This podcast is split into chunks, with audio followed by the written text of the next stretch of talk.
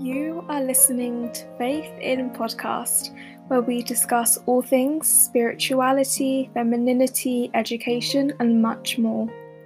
To have faith in God, yourself, love, and this earth, even at times where it feels there is no hope, is our greatest strength. We shouldn't need to create movies about our lives, but instead live our lives like it is a work of art, romanticizing everything and finding beauty everywhere. How we perceive ourselves and our perceptions of the world can all change through faith and love. So join me as we undergo a journey of aligning with our divine purpose and healing our soul. In our very first episode, we will be discussing body image and eating disorders. First, going a little into my journey, then the stereotypes of black and brown women with eating disorders in the media, and different representations of body dysmorphia. I have attached some information and helpline links to the description if this is a triggering topic. I've always struggled with my body image and my relationship with food and exercise since I was a young girl. As a child, I knew I was a bit chubbier, but I've never been considered very quote unquote fat or overweight. My body has always been healthy for my height and age, but whenever I looked in the mirror, I was so conscious of the fact that I wasn't super skinny or super tall, which resulted in extremely controlled eating habits and over exercising. I would religiously measure every limb and body part every month to meticulously track myself. I went through my lowest point while I was in sixth form, highly restricting my calories on some days, feeling satisfied if I went to bed hungry then binging and forcing myself to do intense exercise or induced vomiting to compensate on other days, feeling disgusted in myself. In turn, this affected my physical health, my mental health, my relationships, and my academic performance. Even though I now feel I am in a healthy place with my body and mind, I know recovery is not a linear process and healing doesn't happen overnight. At the end of this episode, I want to share with you a poem I wrote about recovery, because self sabotage, self destructive behaviour, and self hate that has manifested within me throughout the years won't disappear because I decided to take a gap year. However, I am proud of myself.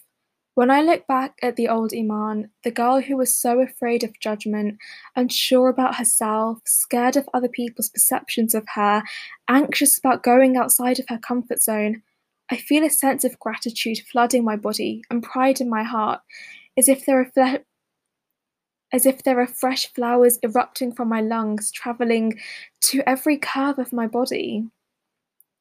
So, representations of different body types and of brown women in the media who struggle with eating disorders is one thing I believe impacted me, Hanaya Angus wrote an essay about her experiences with binge eating disorder, which I will link below too. She says, quote, when you are fat, you aren't given the chance to deal with disordered eating.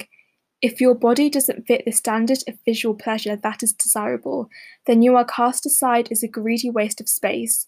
According to society, you've chosen to be fat, and you haven't tried anything to change it. They can't see that you've tried to make yourself vomit to no avail more times than you can remember. They don't know you've brought laxatives to swallow in bulk, hoping they will plunge your stomach of the toxins you've just consumed. So, this is important because worldwide, the weight loss industry is worth $586 billion and has a 98% failure rate and all of the statistics mentioned will be referenced in the description too. Women's bodies, when slimmer, are associated with better health, wealth, success, and beauty, and therefore judged less harshly. This feeds into capitalism too, as the pursuit of thinness becomes about economic survival and less about aesthetics. Furthermore, young, affluent, skinny white women dominate representations of eating disorders, despite not being the main group affected by them. Black teenagers are 50% more likely than white teenagers to exhibit bulimic behavior such as binging and purging.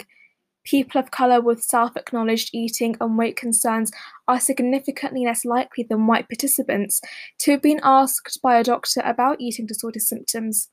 There is no one way which an eating disorder looks like, and stereotypes are killing women of colour. I know I I felt this way too. On my body, my thighs are always being bigger, despite having that typically romantic body chart on the Kibbe scale. And I know I felt as though I was never skinny enough to have any problems because you couldn't see my bones and there was still flesh on me. And even so, social stigma within South Asian communities affects so many young women and men too, who are told they are simply seeking attention or don't have any real issues. Racism with healthcare with racism within healthcare is something that isn't discussed and prevents lots of women receiving the help and treatment that they need early on because doctors don't recognize the symptoms in brown women as quickly as they do with white women. Worryingly, we are losing bodies as fast as we are losing languages. With the rise of social media and Instagram, more and more women are looking the same, trying to fit into the same social standard. What I truly wish for is for every girl to look in the mirror and think that she's beautiful, to breathe out all negative ideas of perfection and focus on being the best version of herself today, not who she was yesterday. And I know it isn't as easy as that. So, as promised, here is my poem Recovery which I hope will resonate with you. And if you would like to read any of my other essays or poems, the link to my portfolio will be in the description too. Recovery is a beautiful sensation. It's a journey that lasts months, years. Sometimes I can't do it on my own, but sometimes I need to be alone. Recovery allows me to forgive myself for all the endless pain paced upon my mind and body, for all the daggers pierced into my heart, for the heat suffocating my soul, for the emptiness in my mind. Recovery means discovering parts of myself I never knew existed, moving my bodies in ways I didn't know possible, feeding myself nutrients I didn't know I could have, enjoying moments I didn't think were allowed for me, living and loving life. Recovery is sticky and messy and a real battle. It is truthful, tearing away years of deceit. Recovery is my best friend, and I promise I will never forget her. I promise I will never give up on her. I really hope you enjoyed my first episode. I'm sorry if the audio was a bit shaky.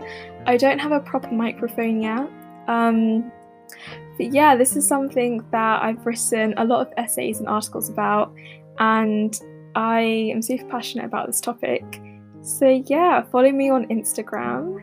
Um, and I really, really hope you were able to resonate with this and take something away from this. So stay tuned because I am hoping to record episodes every week on different topics and leave me some feedback too um, on my social media or email me on how I can improve this. Thank you.